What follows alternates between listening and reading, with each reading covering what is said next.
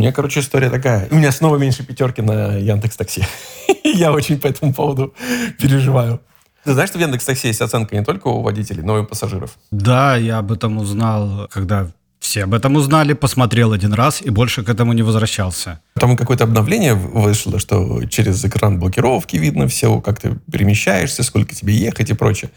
И при этом теперь еще оценка твоя выводится практически чуть ли не на главное окно. Вот. И у меня она 4,92. Вроде бы неплохо, но... Ну что такое? Что, что я тебе сделал, человек? Хотя, правда, я, я в этот раз, в этот раз. У меня в прошлый раз перед Новым годом была такая история, что, типа, у меня не пятерка была. Потом почему-то, видимо, человек ушел с такси, не знаю, как эта система работает, его оценки обнулились, у меня стала снова пятерка. А тут я примерно знаю, что я натворил. У меня, вот видишь, кроссовки баскетбольные, и они намного больше, чем моя стопа. Поэтому я не всегда контролирую, где у меня нога кончается. И, я... и ты положил их человеку на плечо? Ну, это тянет на 4,92, я считаю.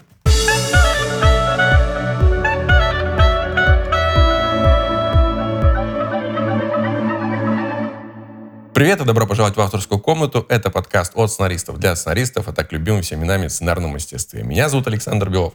Меня Александр Вялых. И у нас в гостях сегодня Александр Шибанов, начинающий сценарист, блогер, создатель и ведущий YouTube-канала «Эпизоды». Саш, привет. Здравствуйте. Вот, мы с Сашей сегодня поговорим в первую очередь, конечно, о проекте «Как написать кино за 21 день», реалити-шоу, которое мы уже несколько эпизодов назад в авторской комнате обсуждали. Попробуем выяснить, как вообще это все началось и чем, самое главное, все это закончилось. Ну, все. Самому интересно, чем это закончилось. Это еще не закончилось. Да, это еще не закончилось. Ну, мне кажется, такие истории, они вообще, в принципе, не заканчиваются. У них всегда может быть... Нет, надо, чтобы закончилось. Хотелось бы. Да, ну, видимо, у нас сразу проскочил спойлер. За 21 день фильм написать не получилось. Но смотрите, да, что лукавить.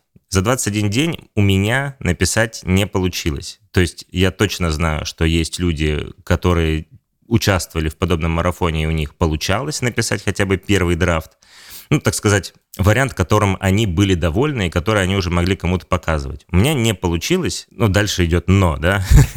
Я не знаю, получилось бы, если бы я работал не в тех обстоятельствах, в которых я в итоге работал, и посмотрим, за сколько получится. То есть можно ли, например, написать его там за 30 дней. Сейчас разберемся с этим.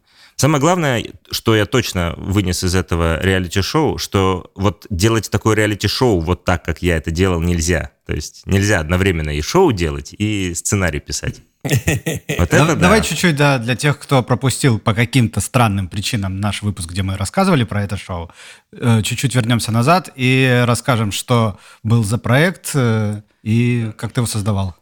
Значит, у меня есть бзик, он начался достаточно давно. Я вообще эм, еще со времен КВН представляю себя сценаристом и мечтаю, так сказать, о работе в киноиндустрии, в первую очередь в этом амплуа. Но как-то так вот получилось, что я и пробовал работу сценаристом и привлекался к разным проектам, но какого-то полноценного итогового вот э, продукта у меня до сих пор не было. Потом у меня появился YouTube-блог, где я рассуждал на тему истинных смыслов фильмов, рассуждаю до сих пор, он до сих пор есть. И, видимо, своей болтологией я привлек внимание людей из индустрии, которые обратились ко мне уже как к сценаристу. Мол, смотри, ты сечешь.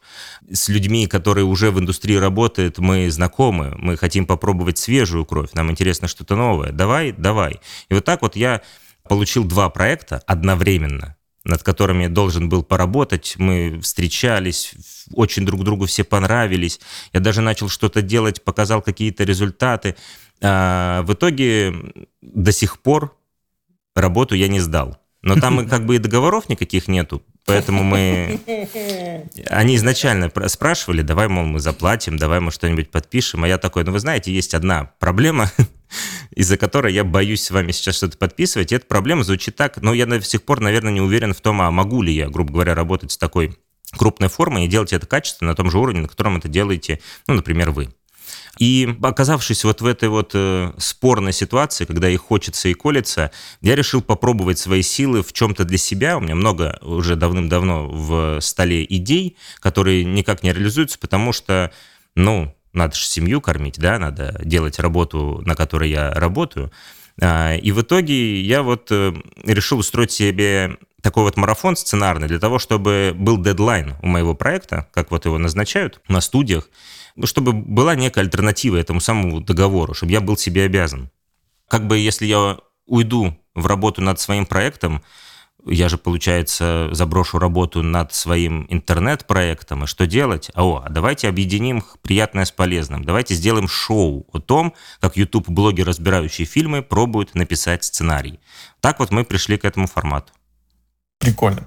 Сейчас отмотаемся чуть-чуть назад к твоему рассказу, я задам вопрос. Просто это очень частое искажение. Буквально на днях я общался с э, одним из авторов в моей комнате, Сейчас идет, мы записываемся, он все еще идет, когда выйдет этот эпизод, он, московский кинофестиваль уже закончится, но в его рамках были питчинги. И один из авторов из моей комнаты, он принимал участие в этом питчинге, но узнал об этом накануне.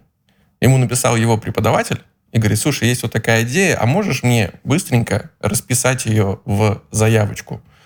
Там просто как бы, ну вот, и он такой, ну да, я могу, в принципе, я многим вам обязан, я почему бы не проделать бесплатную работу. Написал, и выяснилось, что эта заявка с ней все хорошо, она прошла в итоговую четверку, которую нужно было питчить перед э, представителями сопродукции. И вот он там отпросился на вторую половину дня, чтобы поехать и теперь еще и запичить э, за, заявку, которую он буквально накануне написал. И я к тому, что вот это искажение, типа, я, наверное, не слишком хорош для этой работы, поэтому пока я буду ее делать, но не возьму с вас за это денег. А вот когда кто-то мне извне скажет, что я достоин, тогда он, наверное, скажет, сколько я стою, и я уже буду иметь моральное право получать за это деньги. И это страшная беда для индустрии. Это прям вообще катастрофа. С одной стороны, да, с другой стороны, ну, то есть, когда мы говорим о работе над сценарием, полноценной работе, понятно, что здесь не может быть, э, мне кажется, бесплатной работы. Да, в том-то и дело. Не, ну я а за вот... себя могу ответить. Давай. А по давай. поводу заявки, мне кажется, которую вы вместе подаете на фонд, почему нет? Ну, то есть запустить... Там не было вместе. Там вот другая проблема, что там не было вместе. Там было «распиши для меня, а я ее подам». А потом «а теперь приедь, пожалуйста, и э, выступи, потому что я сам твою заявку, которую ты накануне вечером написал, я сам ее не отпичу, не презентую». Ну, а вот мне интересно, что будет дальше. Ну, это всегда возникает вопрос. Что будет дальше? Никаких юридических э, обязательств там нет. Так что в любой момент э, тебя могут отцепить, если ты даже заинтересован в этой истории. А если ты не заинтересован в этой истории, ну, ты сделал э, дружеское одолжение, которое на самом деле по факту стоит каких-то рабочих часов, каких-то довольно серьезных денег, которые, по идее, тебе нужно выплатить. Ну, во сколько ты оценишь заявку? Во сколько я оценю эту заявку? Я ее не видел, я ее не знаю. Я могу оценить... Э, в принципе. Я могу оценить, на сколько часов человек выпал из моей авторской комнаты и сколько из этих часов на самом деле заплатил ему денег. Вот это деньги, которые я бы хотел получить компенсацию от того человека, который написал бы ему и сказал, э, напиши заявку. Понимаешь, о чем я говорю? А, здесь, мне кажется, в первую очередь человек, который бросает а, работу, за которую ему платят деньги, и пишет что-то по дружбе, не совсем прав. Я понимаю, я утрирую, у нас нет таких отношений, что я такой, так, ты выпал на несколько часов, будь добр, компенсируй те деньги, которые платят тебе компания, потому что мы тебя наняли. Нет, конечно. Ну, просто я к тому, что даже эти часы, ну, у них есть стоимость достаточно конкретная. Не такая большая. И тем не менее, это серьезные деньги. Ну, Но... блин, это точно, это точно больше чашки сред... кофе сред... в разы, да даже средней зарплаты за месяц, наверное, не знаю, по стране. А, Саша, ты говоришь, что ты готов за себя ответить? Да, конечно. Давай. Эм, но, э, но это только за себя. Скажем так, э, я могу ответить даже на два вопроса. Первый вопрос – это про отношения этого человека с его потенциальным заказчиком. Ну вот, например, у меня были такие отношения еще со времен, когда я писал корпоративы там и разные мероприятия, концепции, ну, в общем, вещи, не связанные с кино, на фрилансе. И многие мои работодатели, они относились ко мне как к человеку, который в любой момент может помочь творчески решить небольшую задачу. Например, знаете, компания решила переквалифицироваться и делает рекламный ролик своей новой деятельности. Им нужен сценарий этого рекламного ролика. И ко мне обращаются по дружбе. Саш, сделаешь? Ну, типа, что, несложно же, недолго. Я говорю, ну, окей, да, давайте сделаем. И вот когда этот процесс доходит до чего-то серьезного, и потом этот ролик реализуется, он действительно выставляется на сайте этой компании, меня не ставят, так сказать, в курс дела, мне присылают деньги. Ну, то есть мы не договаривались ни о каком гонораре, но люди, которые посчитали, что я же выполнил какую-то работу, потратил время чисто по-человечески, поскольку по-дружески они меня приглашали, они понимают, как бы, чем они мне теперь обязаны, они мне заплатили. И такое вот пару раз было. А если мы говорим про кино, ну, я работал сценаристом на нескольких фильмах. И это продолжалось очень долго. Я не буду называть там имен, фамилий и что это были за проекты.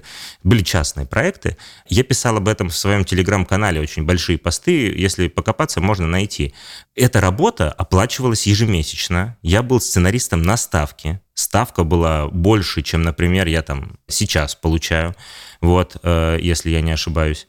Здорово, я занимался тем, что мне нравится. Но поскольку я находился вот в таких условиях, и я делал что-то, что Э, моему работодателю с творческой точки зрения не нравилось, он просил меня постоянно переделывать, я переделывал, ему снова не нравилось, или что-то нравилось, что-то не нравилось, в итоге я снова переделывал, потом ему приходила гениальная концепция в голову, и мы отказывались от всего написанного, но я же получал за это деньги.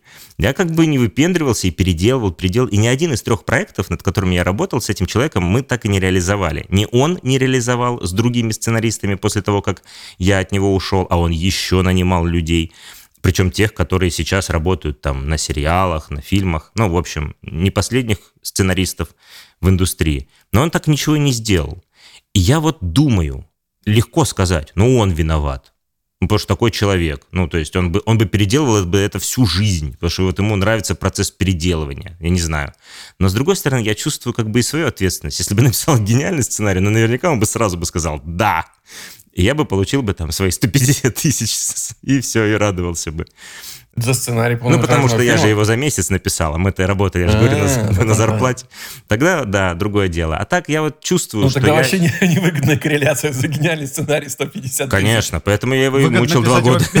Да, пять лет. Слушайте, ну, опять же, я просто сейчас очень много всего читаю того, что происходит в Голливуде, поскольку там готовится самая массовая забастовка сценаристов, наверное, за последние, там, ну, 2017 год считать не будем, 2007 был последний год, когда была прям супер крутая э, забастовка. Ну, короче, грядет что-то большое. И я погружаюсь в именно индустриальные процессы, изучаю, как, как они выглядят. И пытаюсь их, понятно, как-то неказисто проецировать на процессы, которые происходят в нашей среде. При том, что мы все равно стремимся к ну, понятным и прозрачным процессам. А индустриализация, она так и, так и происходит в целом. Но все равно очень много такого нерегламентированного, непрозрачного, неутвержденного. Хотя, казалось бы, выводы очевидны. И вот сейчас ты, Саш, говоришь, да, про процесс написания. Да это нормально. Ну, то, что а если заказчик хочет переписывать и перепридумать, ну окей, проблем нет. Да, есть амбиции твои как сценариста, который хочет, чтобы то, что ты пишешь, было экранизировано. Но вообще профессия сценариста — это не, не экранизировать что-то, а что-то писать. Если что-то при этом снимается, зашибись. Если ничего не снимается, ты по-прежнему делаешь свою работу, делаешь ее хорошо, качественно, и получаешь за это деньги. Вот какая работа выглядит.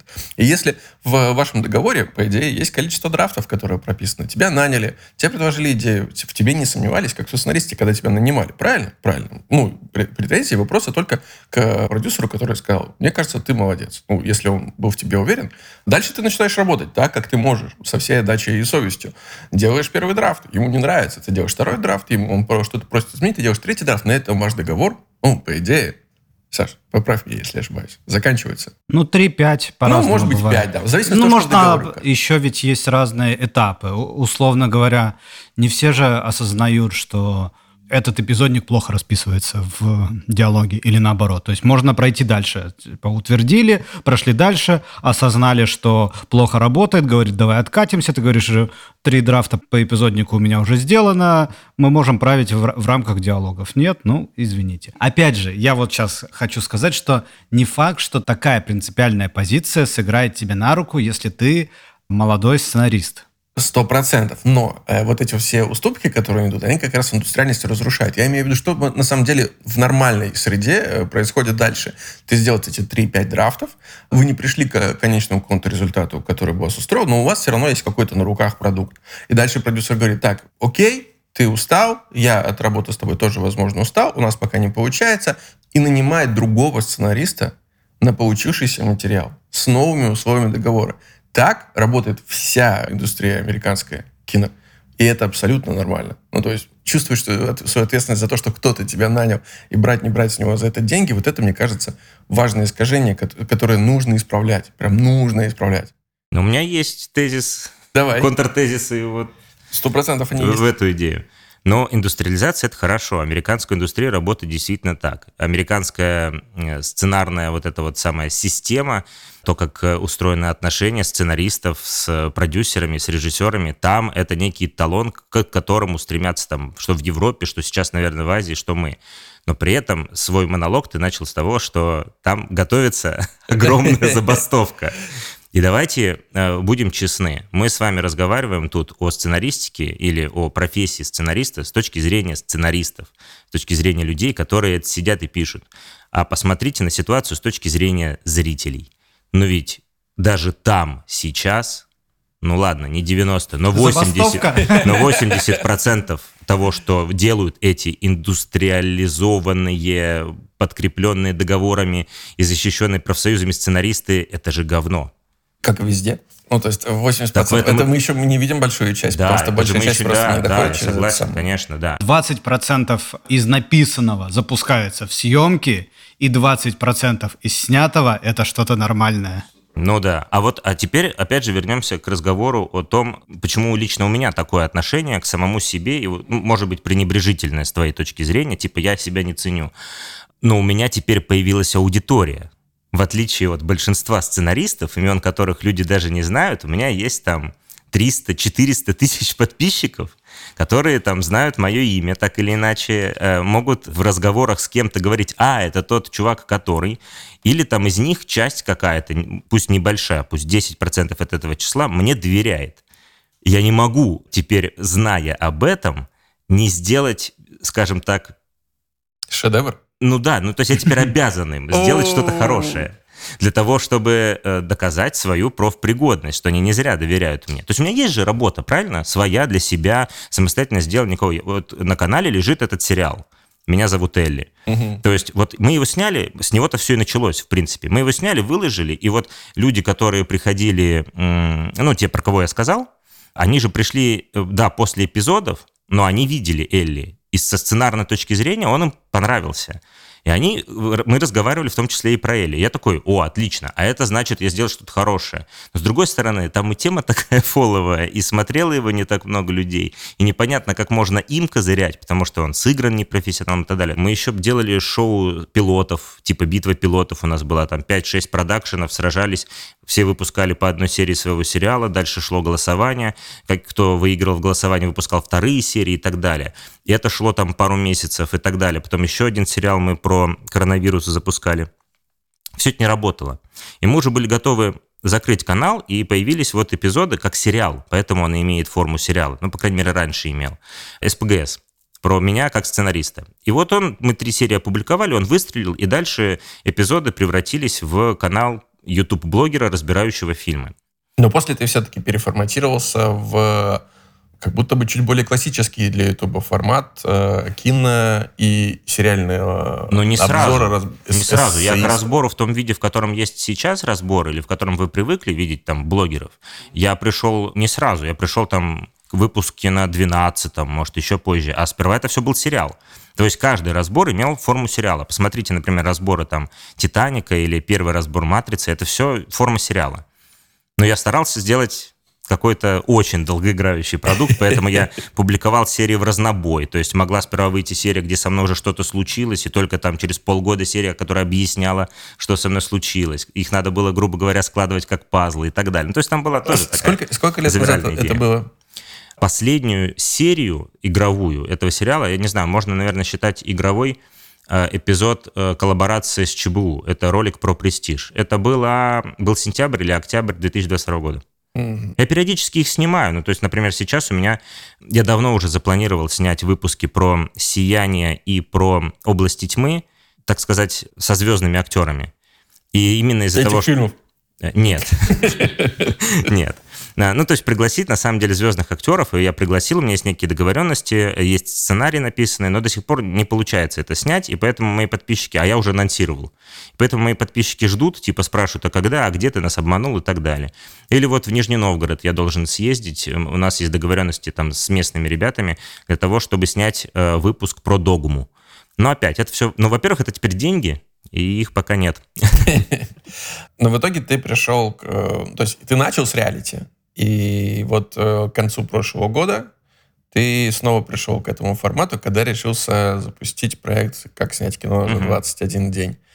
Вроде бы ты уже даже объяснил, почему, для чего тебе вообще был этот проект, как ты его запустил. Теперь скажи, насколько сложно было вообще его запускать? Ты же еще выбрал какой-то Короче, как любому драматическому герою, ты выбрал максимальные препятствия, создал для того, чтобы э, создавать этот проект. Вы с женой ждали третьего, да. третьего ребенка. И одновременно с этим ты решил, так, а напишу-ка за 21 день кино. Все это в канун Нового года. Да.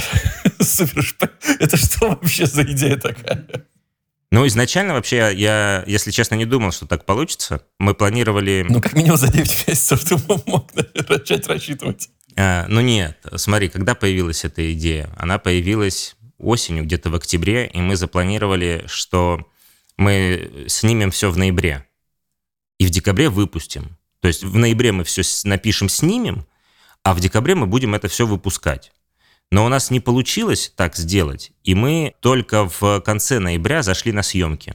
К этому моменту, когда мы заходили на съемки, я уже понял, что если мы делаем подобный формат, то поскольку он имеет тоже такую околоигровую, скажем так, форму, ну, все-таки реалити да, там все равно должен быть, должна быть какая-то драматургия я понял, что у этого шоу должна быть какая-то драматургия. И решил ее придерживаться. Да. Мы подумали, что это может быть, и решили, что окей, я в декабре все это сделаю, потому что декабрь, так сказать, самый сложный, наверное, для любого сценариста месяц. Еще вот это препятствие в виде э, беременности супруги, ну, это как сам Бог написал, да, нам осталось только этому форму придать. Мы поняли, что все, у нас выстраивается четкая драматургия, что в какой-то момент родится ребенок, что это будет такая-то часть сценария, там, полный крах главного героя в конце второго акта. Вот, и дальше надо будет как-то оттуда выпутываться. Мы поняли, что есть там история с тем, что я работу работаю, и э, это тоже постоянное препятствие. И что есть еще люди, антагонисты, типа там Илье Аксенова, который давал интервью для этого шоу и говорил о том, что да нет, ты не напишешь, ты напишешь там 120 страниц букв, вот, а, но это не будет сценарием. То есть мы создали видимость того, что у нас получится в итоге склеить это все в некую историю. И получается, я об этом заикнулся в одной из серий, что я писал два сценария одновременно. Что я писал сценарий фильма внутри этого шоу и писал сценарий шоу-фильма о том, как я пишу этот фильм. То есть это такая мета, мета-конструкция. И вот с этим вот, из-за этого это я не справился. То есть ты официально говоришь, что сейчас я не справился? Ну, не справился, в смысле, я не выполнил ровно ту задачу, которую я анонсировал, и то, что я обещал зрителю, что вот он, во-первых, я не справился с чем? Во-первых, я не справился с публикацией ежедневно во время работы над своим сценарием э, итогов работы за день. Я сперва это начал делать, я там три или четыре раза что-то опубликовал, а потом посыпался, потому что я об этом сказал в одном из последних выпусков. Ну да, в самом шоу видно, что я работаю каждый день. Но на самом-то деле в какой-то там день или там в два дня я отпускал работу, я вообще не сидел за компьютером, я не думал над историей. Как тот же Илья сказал, говорит, я про себя, что он спринтер, что он пописал денек, а потом два дня он условно отдыхает. Но на самом деле там даже проводя время на беговой дорожке, он все равно думает над сценарием. Вот у меня такого не было. Вот я бросил сценарий, два дня мы ничего не писали, не снимали, потом мы вернулись и начали с того момента, где я остановился. Опубликовать-то что ты должен? Вот с этим я не справился. Ну и не справился с тем, что вот я не помню, какого числа он закончился. 25 февраля, по-моему, он закончился. У меня 26 день рождения. На 25 он закончился. Я должен был опубликовать сам сценарий. Но я его не опубликовал. Вот с этим я еще не справился. Возвращаясь к тому, почему это в итоге получило такую форму и до сих пор не имеет окончания, потому что, начав съемки в декабре, мы поняли, что мы не успеваем и написать, и смонтировать, и выложить все в декабре. А, мы решили выложить половину в декабре, а половину в январе. Но записывая интервью, мы с Наташей Егоровой, соосновательницей питчингов, поговорили, и она сказала, что так делать нельзя. Что январь мертвый месяц, у нас будет полностью просада по просмотрам, по аудитории и так далее. И тогда мы поняли, что окей, мы снимаем уже сейчас, доснимаем, а публиковать будем, начиная со второй половины января. И вот так в конце февраля мы и закончим. И тут возник новый вопрос. Но пишу-то я сейчас. Это же, получается, уже какой-то нереалити будет. То есть я же э, в теории могу написать это все, и потом, пока это публикуется, дописывать, а потом сказать, что я это все сделал реально за 21 день. То есть я и себя как бы обману, и зрителя обману, ну хрен с ним, зритель поверит, а я-то не поверю. Вот, что делать? Я решил, что если мне не получится дописать эту работу вот э, за 21 день, то я остановлюсь, и ровно в тот момент, когда серия, где я остановился, выйдет в конце февраля, я доделаю и скажу зрителю о том, что вот, у меня не получилось за 21 день, будет там еще один выпуск. Так, в принципе, и получилось. Я рассчитывал на то, что ну, еще, ладно, 7 дней я поработаю, еще одну неделю. Будет не за 21 день, за 28 дней. Все равно же впечатляюще. Но тут произошли, произошли странные обстоятельства. Шоу закончилось, семья уехала в Чебоксары, а у меня жена из Чуваши. Она забрала с собой всех детей, они поехали, типа, ну, к бабушке. И у меня началась депрессия. Я, более того, я их прогонял, типа, уезжай, мне нужно время, чтобы поработать. Ну, то есть, слава богу, так все сложилось, что когда закончится шоу, ты поедешь в Чебоксары. Я смогу один дома нормально поработать. А они уехали, и я вот, как вот их проводил на вокзал, пришел домой, сел, и я две недели просто я играл в фифу, это не депрессия, это прокрастинация. Слушал пластинки, ну и, может быть, пару раз сходил на работу. Я вот так, знаешь, до двух часов, трех, то есть я просто не вставал с дивана. То есть, ну там, разве что там, еду я заказывал только в самокате. Ну, то есть я никуда, нигде не ел, я ничего не готовил. Вот. Но это, со мной такого вообще не бывало, а тут почему-то вот оно случилось. И, как мне сказал мой э, оператор, которым вот все это время был вообще вот подле меня, вот он прям жил почти со мной и все это снимал, что там я делаю, что пишу, как с семьей общаюсь. Как он мне сказал, говорит, ну, ты прикинь, какой то объем типа сдал работы. Это как бы не депрессия, это просто, ну, ты но организм все сдался, он просто выдохнул. А то, что ты планировал еще что-то дописать, ему наплевать. Он типа вот жил полтора месяца нон-стопом. Потому что я же, получается, писал фильм, э, снимали шоу, мы его монтировали. Ну, то есть я участвовал в многих процессах. И все, я сдался. Ладно, думаю, они вернутся через две недели. Но сын, перед тем, как уехать в детском саду, он заболел ветрянкой. А я ветрянкой в детстве не болел. И в итоге ровно через, когда они вернулись, прошел вот этот инкубационный период для взрослого, и я заболел ветрянкой. Oh. Я, ну вот вы можете сейчас видеть, у меня есть следы на лице, но я чуть не сдох. Это ужасно. Вот. И получается, почти три недели я болел ветрянкой. Вот, я все выздоровел, я стал ходить на работу, я подумал, вот, мне нужна еще неделя. Я не знаю, можно это говорить сейчас или нет, но что скрывать, мы же с вами давно договаривались об этом разговоре да. и планировали, что мы его запишем неделю назад. Я вот был уверен, что сейчас я переболел ветрянкой, неделю адаптируюсь и смогу сесть, наконец-то доделать, опубликовать и только после публикации прийти к вам на разговор. Но тут случились, опять же, ну, беда не приходит одна, плюс э, я же рассказывал в своем шоу, что у сценариста тоже должны быть антагонисты и вот все и вот эти болезни, все вот это вот прокрастинация, депрессия, это вот антагонисты сценариста, он должен с ними бороться как-то. Ну и вот случилось э, некие трагические обстоятельства, и они меня еще на неделю выбили. И в итоге вот я сейчас с вами разговариваю, а сам сижу и думаю о том, что все, вот это должна быть финальная точка. Вот я сейчас с вами поговорил, вот я сейчас приду домой, и я начну дописывать эту историю. Тем более все есть. По эпизоднику есть. Надо это только вот ну как это? Я нахожусь на этапе прописания диалогов. Ну там все есть, надо только да. Э, рука, Сесть оформить. Да, рука, Сесть оформить, Знакомая да. история. Очень Вот давайте. Вот, а я не знаю просто, когда вся эта штука выйдет. В четверг. А, в четверг. Да, сегодня э, четверг, 27 э, апреля. Вот давайте, ребят, вы свидетели, и вы будете первыми, если вы не против, кто, получается, сможет дать оценку этому уникальному эксперименту. Это уникальная работа. Скажи, э, вот мы следили за процессом написания э, снаружи, да, как будто бы мы находились в реалити, хотя не совсем это реалити. Это не важно сейчас. Вот изнутри, скажи, ты писал до этого не в таком режиме, ну, в обычном назовем его, да, для сценариста, когда ты ходишь, думаешь, потом сел, записал, походил, подумал, сел, записал. А тут тебе надо сесть и, не думая, просто выдавать на гора очень большой объем просто и ручной, и умственной работы. Там сколько график было? 10, 15, 25 страниц. Самое большое это первый день 30 страниц и последний день 30 страниц. А остальные дни там по 10, по 15 максимум. Вот у меня, э, мы обсуждали как-то в одном из выпусков норму написания страниц в день. Я могу четко сказать, у меня даже с по эпизодникам это примерно 5 страниц в день, когда я пишу диалоги, первый драфт. Это мой примерный предел. Я могу сделать больше, но мне будет плохо прям физически будет плохо. Здесь отличается точно процесс написания. Это освобождает, когда тебе не нужно думать, размышлять над качеством всего происходящего. По крайней мере, так книга Вики Кинг, по которой ты, собственно, делал это реалити, подразумевает. Или наоборот, это просто прощается в какой-то хаос, где ты не чувствуешь себя проводником мысли, а просто что-то делаешь для того, чтобы что-то делать.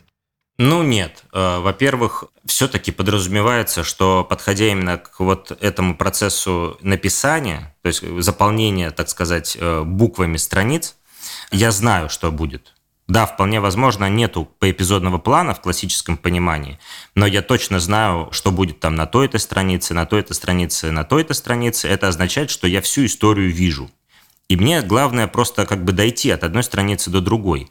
А поскольку я пишу это для себя, и если я правильно понимаю, то книга Вики Кинг в первую очередь именно на таких сценаристов и направлена. Не на тех, кто делает сценарий для кого-то, и ему нужен кнут, а именно те, кто для себя и пытается понять, а для него ли вообще профессия сценариста. Поскольку я пишу для себя, еще работает элемент вдохновения. То есть я придумал эту историю, я в нее поверил, я стою на горячих углях и вижу, где закончится дорожка с этими углями, а сзади меня стенка подпирает.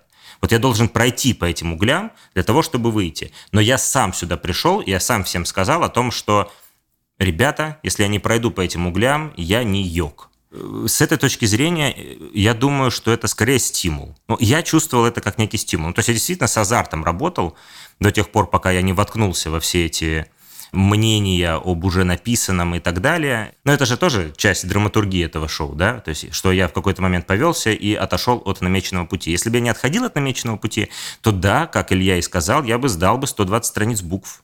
Это были бы вряд ли сильно читаемые буквы, и продюсер или тот же самый Илья, как редактор, он бы отмел бы сразу бы этот сценарий, а режиссер не стал бы его читать, но я был бы доволен вообще бы. Но это, наверное, не был бы сценарий, был бы какой-нибудь повесть какая-нибудь, просто форме сценария почему-то, пьеса. Но я бы сдал. А мне же хотелось сделать что-то такое хорошее, что-то работающее в первую очередь. И поэтому я вот решил, что окей, это все утопия, то, что написано в Вики Кинг, давайте по старинке пробовать.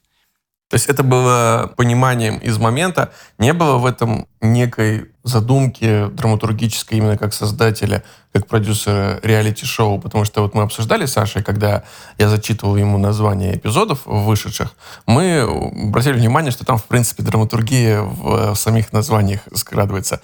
Бодрое начало, потом первый факап, новый план из этого исходя. То есть это чуть ли не в классической структуре ситкома. Но так Новый план да. из факапа, супер fail. Короче, это, это было запрограммировано тобой? Или ты из момента решал, ага, сейчас я поступлю так, потому что, мне кажется, так лучше будет для сценария, или так будет лучше для реалити-шоу?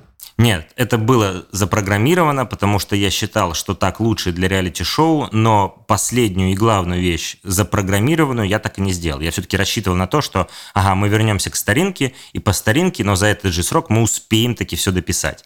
Вот угу. это вот не получилось. Хэппи-энда, Да, хэппи Ну, там видно, что последние серии, там, я не знаю, последние пять, может быть, серий, вот последнюю неделю, э, я уже вымучивал из себя сценарий.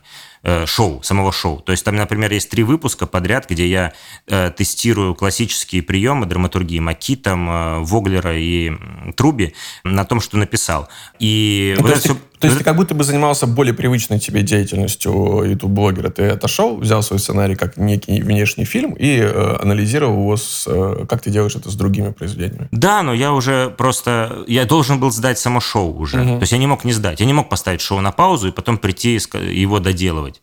Например, Просто я знаю такие прецеденты, в том числе среди блогеров, когда они придумывают какой-то формат, не зная, чем он закончится, но надеясь, что он закончится тем, что им нужно.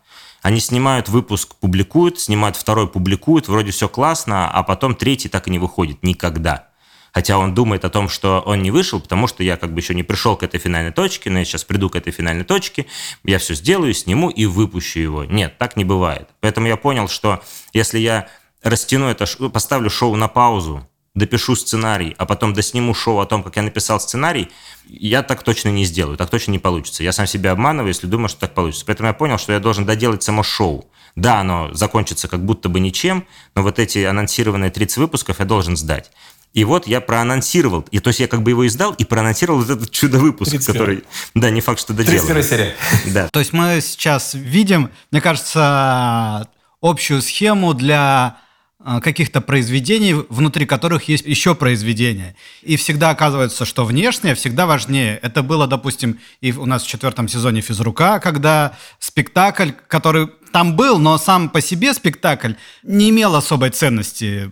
Имела ценность то, что вокруг было. И там «Достать коротышку», и у меня в «Поколено» тоже фильм, который они снимали. Это просто действительно некая цель, причем чаще всего условно. Это вот здесь мы видим расхождение между «хочешь» и «нужно». Также и здесь, мне кажется, что этот сценарий, который написать, который ты как бы хотел, это не то, что на самом деле тебе нужно было. Тебе нужно было сделать шоу, и оно получилось. А сценарий лишь служил вот этими топливом и э, условным сюжетом, по которому ты двигался и который создавал тебе проблемы, э, переплетаясь с жизнью. Не знаю, на самом деле. То вот есть сейчас... э, итоговый сценарий это вообще не то, что ты хотел сделать, получается. Ты хотел шоу сделать. Ну, если мы сейчас начинаем разбирать это реалити-шоу как произведение, искать мои осознанные и неосознанные желания, то итога-то нет, понимаете? То есть ты говоришь, что и шоу получилось. Но вот я не считаю, что и шоу получилось. Мне нужен этот 31 выпуск. А без него я... У Кауфмана э, фильм, помнишь? Э, «Нью-Йорк, Нью-Йорк», где Филипп Сеймур Хоффман в ангаре построил Нью-Йорк, э, не смотрел? Нет. Он реально, он говорит, я хочу создать произведение про Нью-Йорк, э, где актеры бы, они бы жили. И он реально нанял кучу актеров, он построил в гигантском ангаре копию Нью-Йорка, заселил туда актеров, они там жили, просто жили, реально. Ну, то есть ты играешь булочника, и что делать? Ну, готовь хлеб. Вот, они там жили, и они к нему подходили в течение фильма и говорили, а когда это? ну, сценарий тогда, что нам делать? Не-не-не, не, просто живите, общайтесь. Он дальше строил этот Нью-Йорк и так далее. И это в итоге ничем не закончился. Он старый там уже идет в этом фильме. Смотри, 31 выпуск будет. Шоу ну, завершится. Я, я еще раз говорю, я сценарий очень надеюсь, выш, выйдет ваш подкаст, да. я допишу сценарий, я вам его покажу, и вы первые, если вы не против, кого я сниму для 31 выпуска. Мы совершенно не против. Скажи вот. для аудитории, для нашей, для сценаристов, которые тебя сейчас слушают, ты им в конечном итоге можешь порекомендовать книгу Вики Кинг и ее методику написания? Есть ли там что-то полезное, или она полезная вся? Я знаю совершенно точно, кому эта книга подойдет. Эта книга совершенно точно подойдет, так сказать, одиноким людям с той точки зрения, что вот, например, студент, вот он закончил обучение в университете, у него есть какая-то мечта, он не знает, как к ней подступиться, а денег на вдик нет.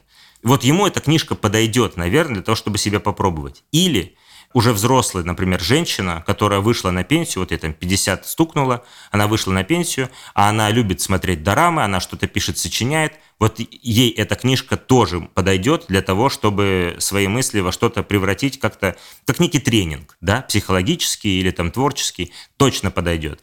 Для сценариста, у которого есть семья, у которого есть работа, который э, пытается там что-то починить в своей жизни, в своем творчестве и так далее, эта книжка не подойдет совершенно точно, потому что она не учитывает эти факторы. Она говорит о том, что ты можешь работать по 3 часа в день, главное не больше 3 часов в день, а для сценариста, который пришел, с него в 7 закончился рабочий день, он пришел домой в 9, потому что ему ехать 2 часа домой, там трое ребенка, какие 3 часа в день, где их взять, а спать когда? Ну, то есть, э, вот это точно нет, это, это мимо. Тут надо пользоваться классическими схемами, классическими приемами и писать долго, да, ну, не, не, не один месяц. Спасибо, Саш, что пришел. Спасибо, если, что ты, если ты, то, что сейчас прозвучало, это приглашение сняться в э, финальном эпизоде реалити-шоу, я согласен. Саш, я ты... его начну с этого подкаста. Я тоже. Все, супер. Тогда Подписывайтесь на наш э, телеграм-канал, э, подписывайтесь на наш подкаст, э, пишите свои комментарии. Кстати, в, в телеграме комментариев много, нам всем нам приятно читать. Вот под подкастом парочку комментариев, а то там последний довольно давно, он такой уже залежавшийся. Это нам будет очень приятно. Делитесь нашим выпуском в соцсетях. Самое главное, возвращайтесь ровно... Так, подожди, здесь маленький стоп анонса. Мы надеемся, что мы сможем сохранить э, темп, потому что регулярность, Саша э, подтвердит, это супер важно для подкастов в том числе. Для майских? Э, там не майские. У меня сейчас сегодня четверг для наших слушателей, но на самом деле сегодня понедельник. Завтра у меня премьера в рамках ММКФ первой серии третьего сезона, и потом я уезжаю в тур, потому что в четверг я сегодня вот уже в Санкт-Петербурге. Если вы в Санкт-Петербурге и подкаст вышел рано утром, то вечером вы можете успеть еще на премьеру в «Мираж» на Большом прийти. Там есть бесплатная регистрация на таймпаде.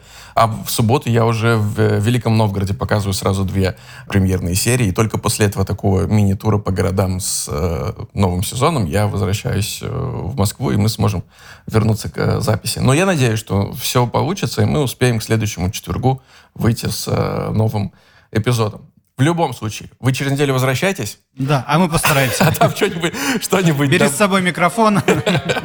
Кстати, почему нет? Выездной выпуск. Да. А пока? Пока. Пока. Пока. I don't see her each day. I miss her. Gee, what a thrill each time I kiss her. Believe me, I've got a case